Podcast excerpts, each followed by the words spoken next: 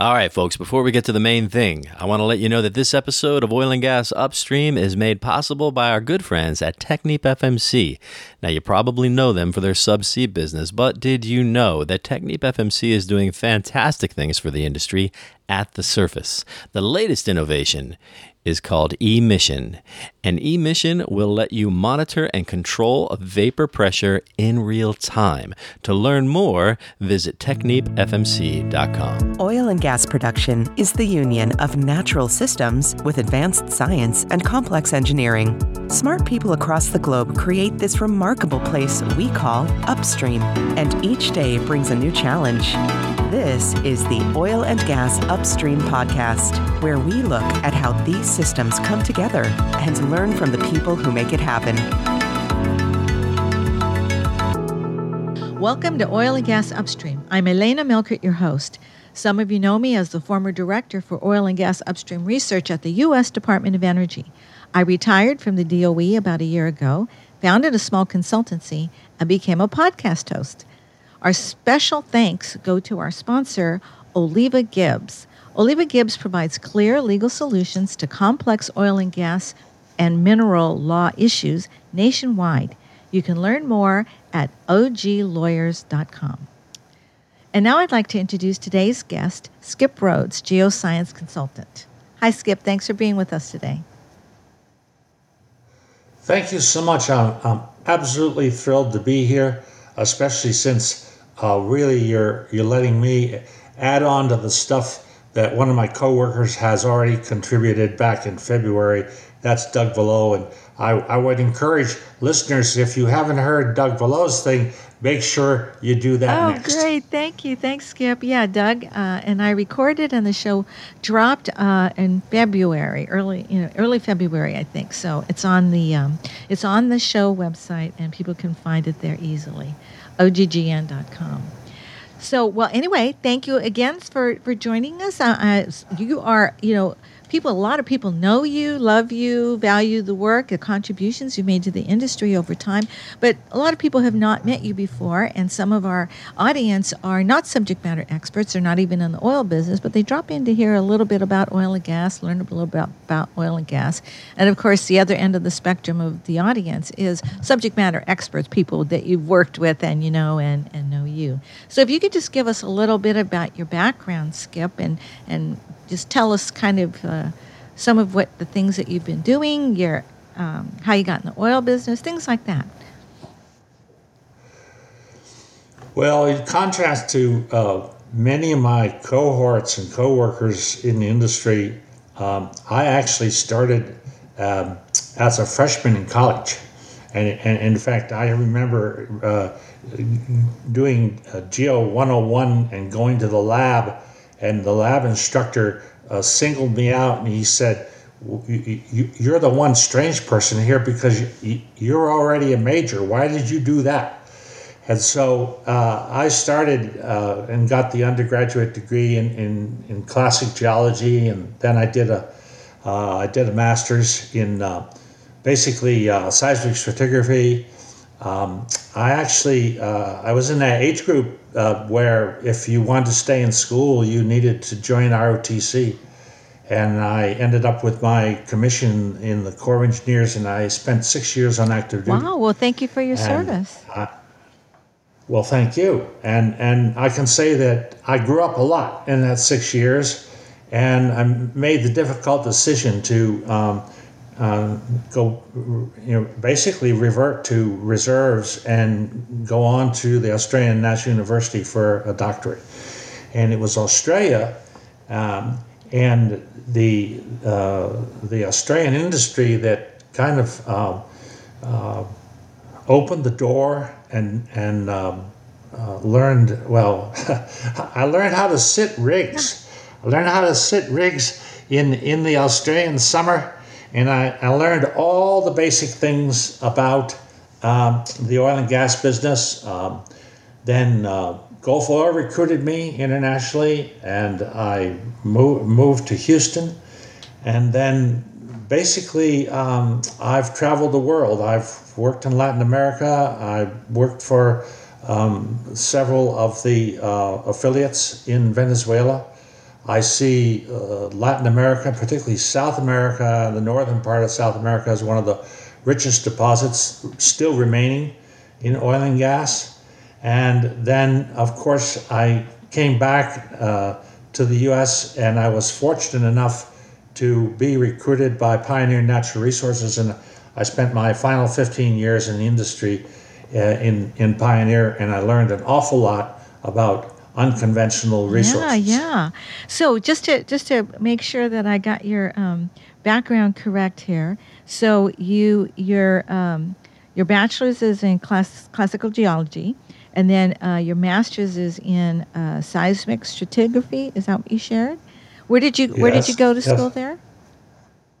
Uh, well, I, I was also uh, uh, University of Massachusetts, and then I reverted to active duty in the Corps of Engineers, and it was following my severance uh, from active duty that I went to the Australian National University, and I worked on sea level Ah, change. okay, okay, and that's where you earned your doctorate.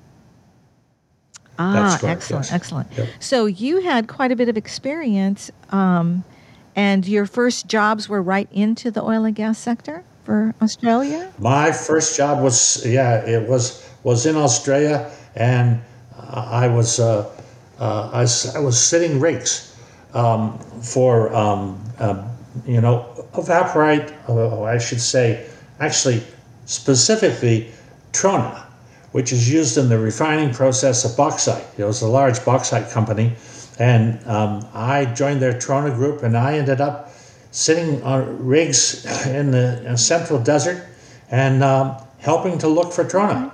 And uh, it it was a shall we say it was a growth experience. Yeah, yeah.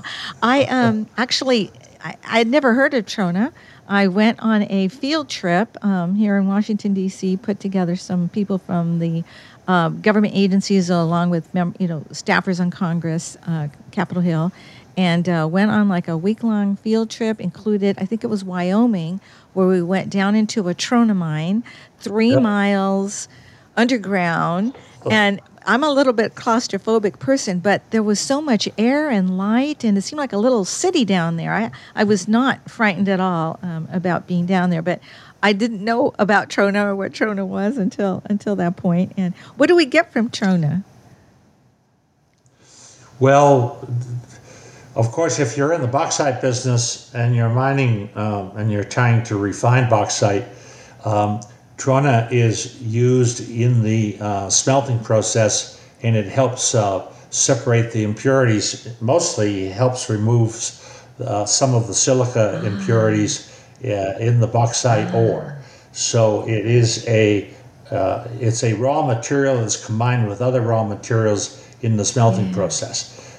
Um, now, domestically, we use Trona in detergents and uh, as a wetting agent and all sorts of things that uh, uh, we use every day. Uh, and and it's uh, it's kind of it's another one of those uh, resources that we we don't appreciate until somebody spells it out to us and says, "Look, by the way, you know, uh, you, you just use that in your detergent." Yeah, excellent, excellent.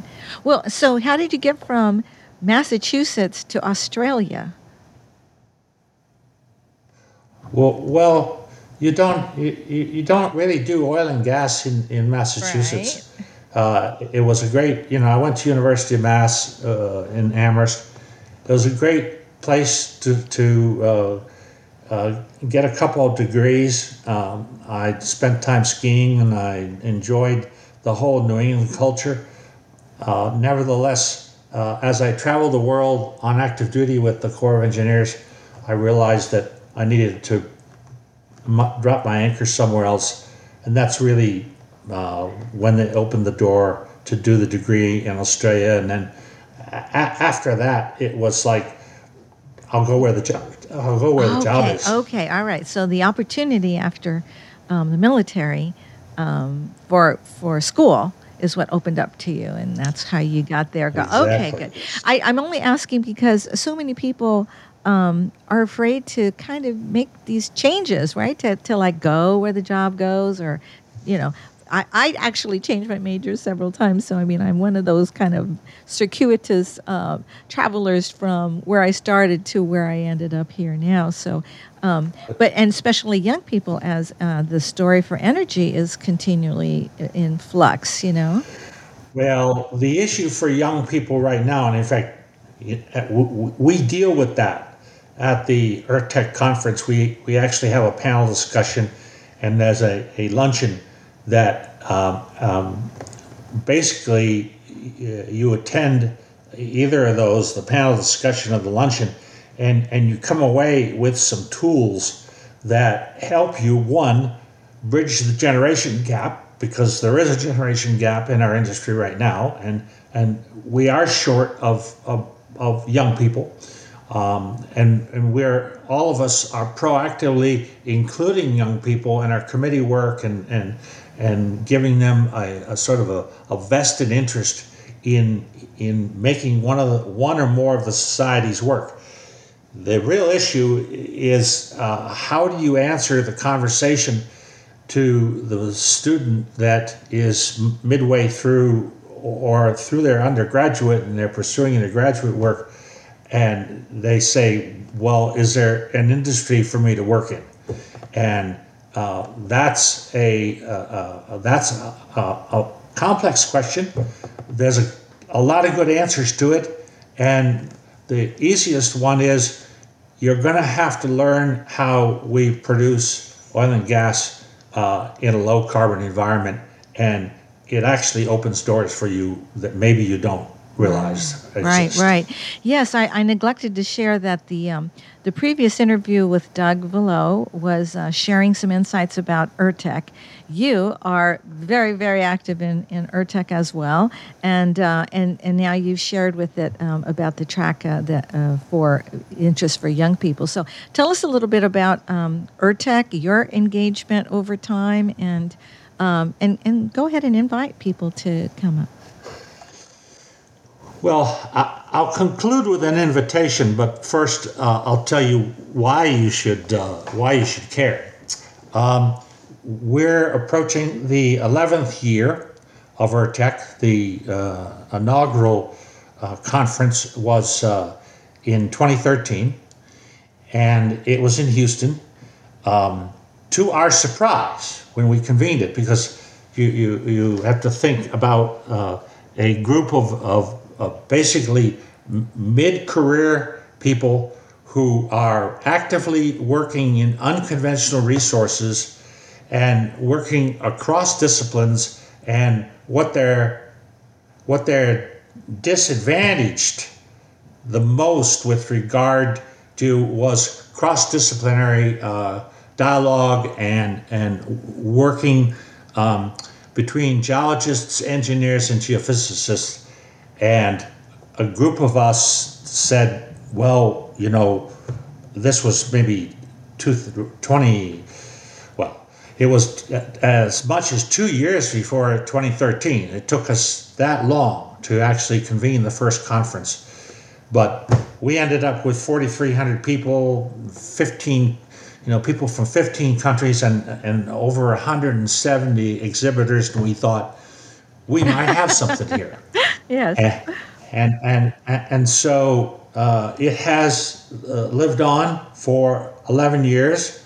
Uh, I've been with it since uh, uh, the, the, you know, I, have held various positions in it. Um, the one I enjoy the most right now is I, I work with um, uh, Doug, who you have already interviewed, and we plan the um, essentially the the general tone of the conference, and we um, set up what we call the plenary session, which is the first three hours of the conference that usually has panel discussions and a, and a keynote speaker. Um, the the background of that, which is as much as seven or eight months before the conference, is a carefully crafted statement that takes the technology that we're passionate about in this conference. Because keep in mind, the unusual part of this conference is that it's a, it's a fusion of three different professional societies. Now we have seven additional societies that have like tagged on to us. But the basic founding of the conference is, is the Society of Petroleum Engineers, the AAPG, the petroleum geologists, and, and the geophysicists in the Society of Exploration uh, Geophysics. And so, consequently, the, by definition, the conference is uh, united with regard to its, its material. However, each year, the, the small group of us that kind of convene the plenary session, we pick a panel and or uh, uh, a keynote speaker that helps us bridge it to the media. And we try to keep it as non-political as possible, very, very focused on the technology, but we ensure that it has a, uh, a link to current events because the, having a conference that's jam packed with technical advice is great as but if it doesn't tie to current events it, you've disadvantaged yeah, yeah. it. And that's part I of think our that's goal. I think that's really important to point out because energy policy, you know, worldwide, um, has an inf- influence on money, on finance, uh, ability to finance capital, and um, and and it affects all energy forms and the interplay and the balance thereof. And so it provides a context. So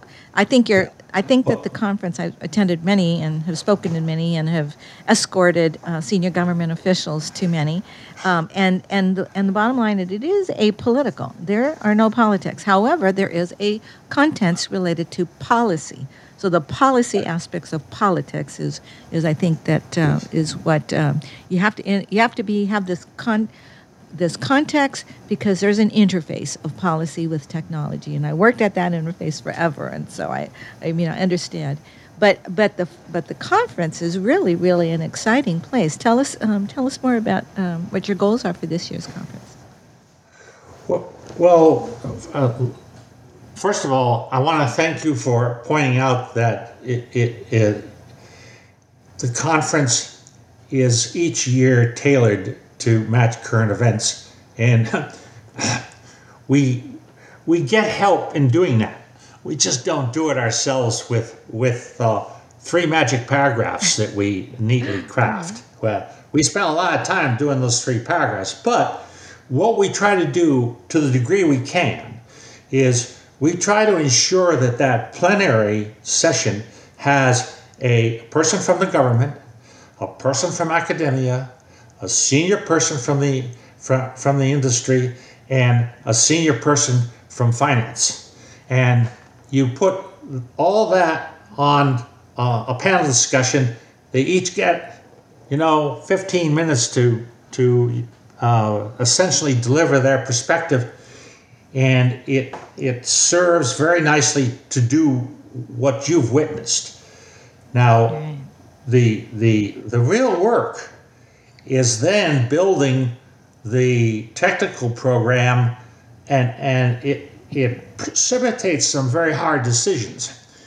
We we only have three days for this conference, and what we are trying to do is fit nine or ten technical sessions, four or five invited panel discussions, uh, three lunches every day, as well as ensure that there's sufficient time to uh, basically ha- have people visit the, the the the the exhibitor hall. Because without our exhibitors, you know, it's grand to have two to five thousand uh, attendees, but nevertheless, if you don't fill your exhibitor hall with people who rent the space, basically to provide their services to to the industry, you're you're missing out, and basically you can't fund these conferences.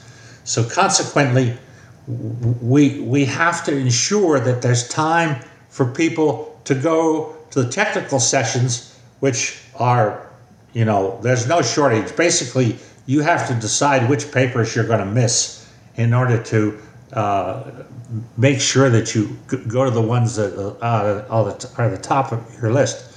But then you also have to save time to, to walk around that, you know, 150 to 180 booths with people that are poised to basically uh, uh, make available to you one way or the other the latest, greatest technology. And, and in some cases, right now, it's the service companies that are doing the innovation and the emerging technology because there, there just isn't the opportunity to do that in an operating yeah, company. Yeah, no, absolutely. And, and I'd like to add a, my, my two cents worth with respect to um, the exhibit hall, the exhibitors, and, um, and the contribution that they make.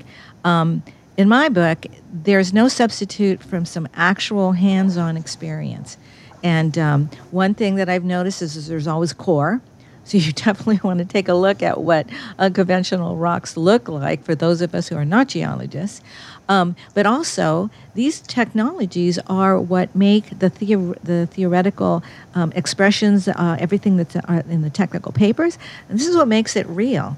And if you don't have a chance to, if you don't take the time to go into the exhibit hall and really take a look at the equipment and talk with the talk with the vendors and really get an understanding of the contribution. I mean, the theory theory is right, but only these technologies, only the actual application of machines, if you will, um, into the subsurface. As they say, only the bit finds oil. You actually have to be engaged in the subsurface in all those multidisciplinary arenas um, in order to achieve the goals of production.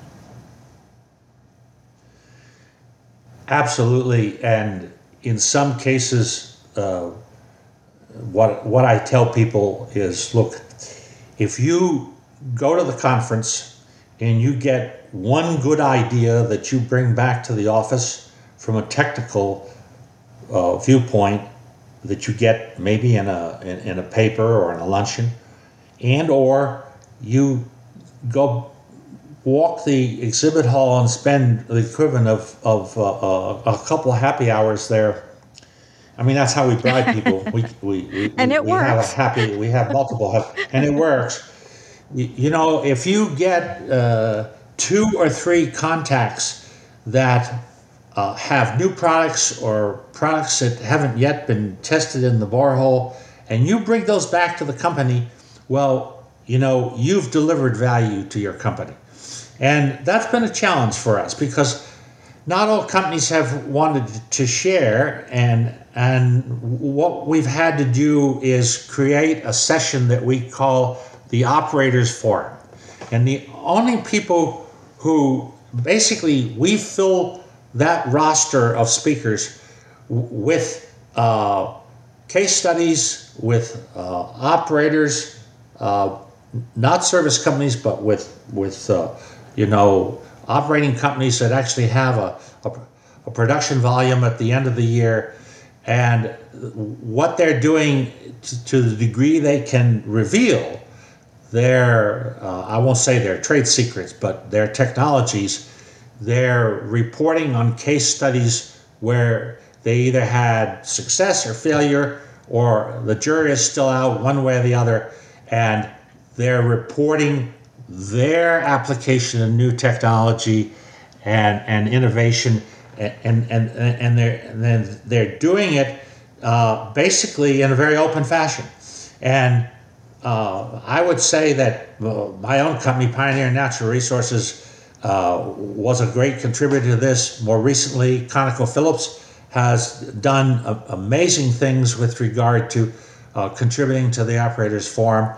Um, you, you, know, you sometimes end up with 15 to 25 papers uh, for the uh, entire conference if you count the operators forum, where operators are revealing the degree to which they they're not necessarily passing out the corporate secrets, but they're cast, they're passing out case studies that you can pick up and, and take back and, and, and, and use in your own assets. And, and that's the value of opening the door, even if you don't participate as a speaker or give a paper, the value that you get is listening to everyone else's yeah, case studies. Yeah, yeah. there's no replacing case studies, right? All the data is there. Well, most of the data is there, and it really helps you um, have an, an understanding of what's possible And the thing I like the best is the brain candy aspects of it, in that you start to imagine what also might be possible. Or you have questions. Maybe you've tried it in your own reservoirs and you have questions. Um, and, and so the dialogue. Um, I want to say afterward, the questions, if you will, some of the, that uh, discussion is just as valuable as the um, t- uh, case studies as well, because certain aspects can be fleshed out a little bit more. Oh yeah, that's a wonderful, that's a wonderful forum. What are some other features about the um, URTeC that uh, you're show- showcasing this year? Um, and we haven't said the dates and we haven't said the location yet. Uh, before I forget, then uh, I, will I'll tell you the dates. The the uh, you need to to travel to Denver on Monday the 12th so that you're there for the opening plenary because you don't want to open, you don't want to miss opening morning that, that starts at, at, at 8.15. Um, so uh, it runs from uh, essentially uh, uh June 13th uh, through uh, the 15th. And it is jam packed basically from uh, 8 o'clock in the morning uh, to um, uh, 4.40 to 5 o'clock in the afternoon. Uh, you have no shortage of things to do, and it doesn't matter if it's a panel discussion, if it's a paper, if it's a luncheon.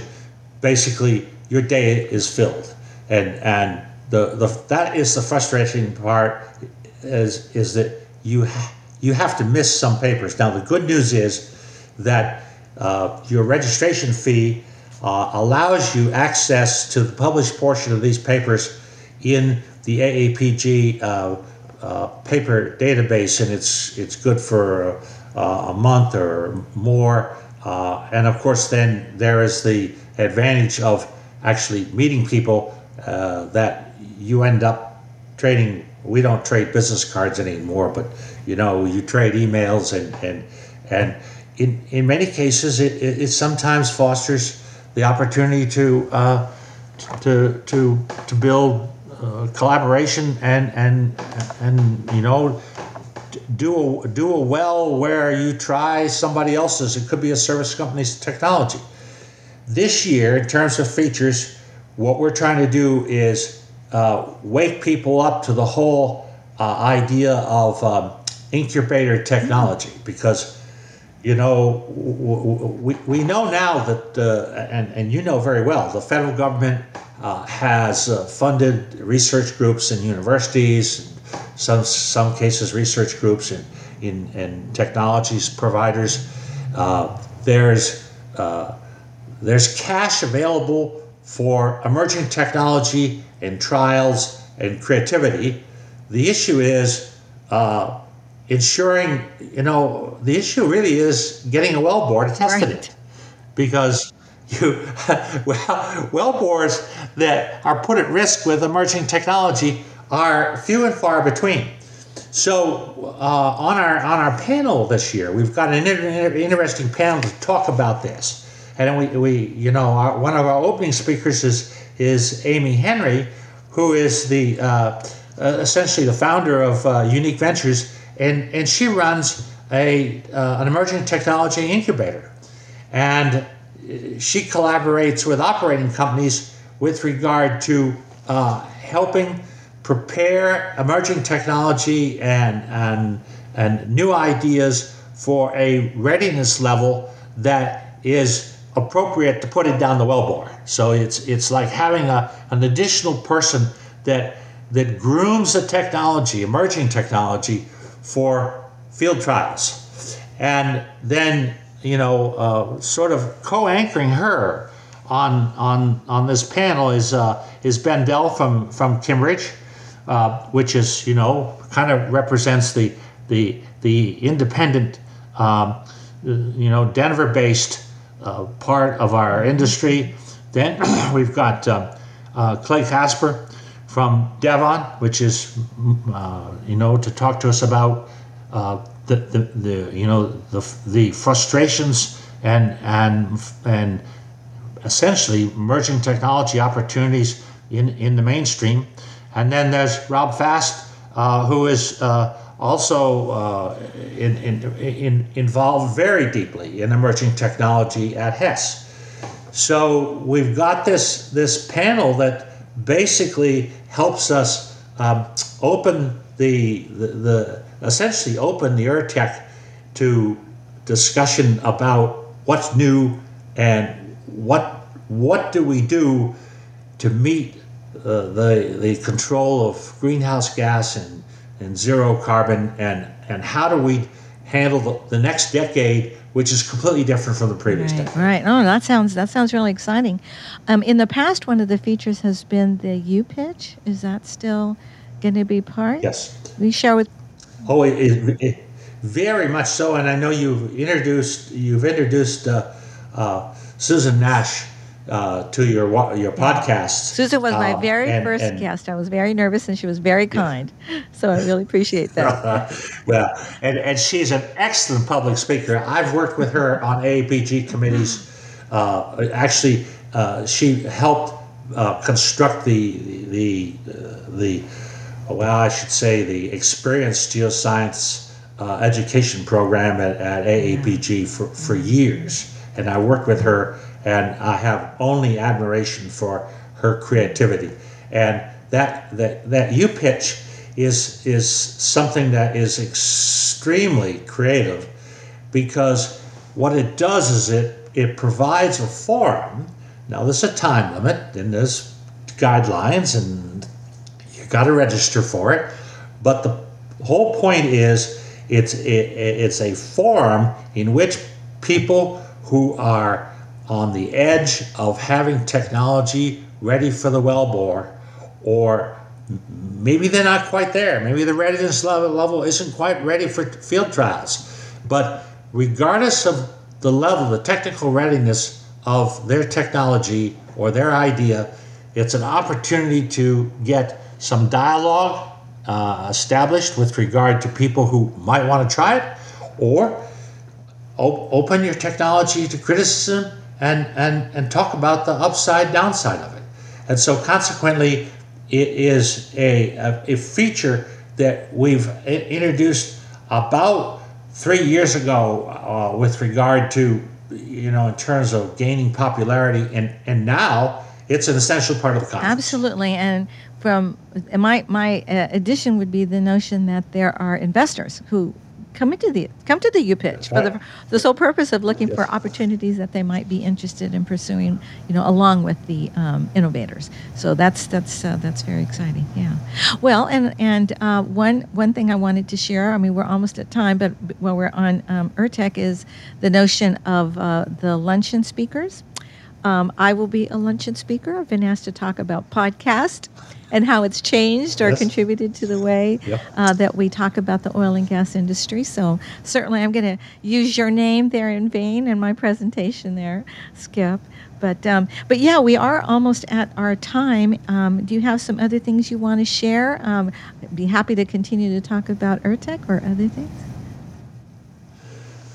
Well, I just wanted to remind you that um, uh, if you're a student and uh, you have some time and maybe an inexpensive place to stay in Denver, um, you need to uh, uh, include URTeC in your calendar for this year, next year, and and it, and there's lots of benefits. First of all, you get a very good grasp, a very very good grip on the technical opportunities in the company.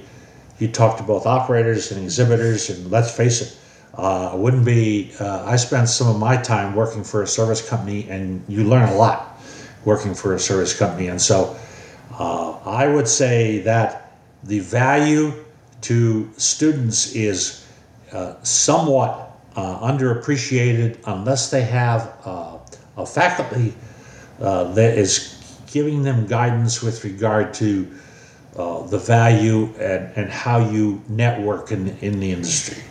So I've already uh, preached to everyone make sure that you, even if you can only attend one day, and, and, and by the way, we, we, we make one day passes available. And whether you spend that one day pass in the, in the, in the trade hall and looking at exhibitors, or you spend it uh, dividing your time partly to the most important papers that you want to see because the the the, the program is on the internet.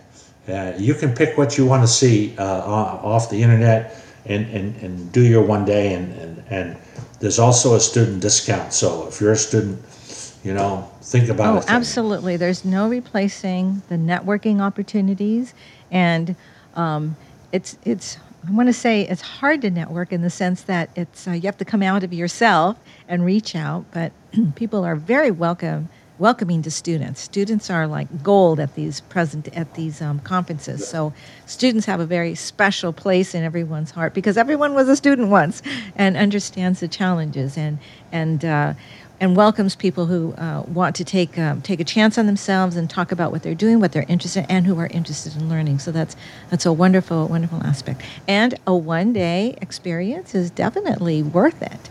Uh, it will be a very filled day. Um, but if you've never been before, that's uh, you know something you definitely want to try. And if you have been there before, then you know what the value is, and you're going to want to come again. So Yes, absolutely.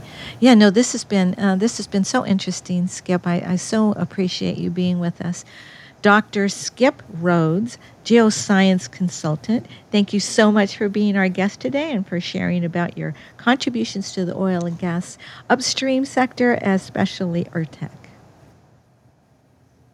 Well, and thank you for giving me an opportunity to uh, capture your podcast absolutely audience. absolutely and thank you everyone for listening please give us a review and tell us what you'd like and what you'd like to hear more about on future podcasts this is elena melchert your host for oil and gas upstream more next time Join us again next week on the Oil and Gas Upstream Podcast, a production of the Oil and Gas Global Network. To learn more, go to oggn.com.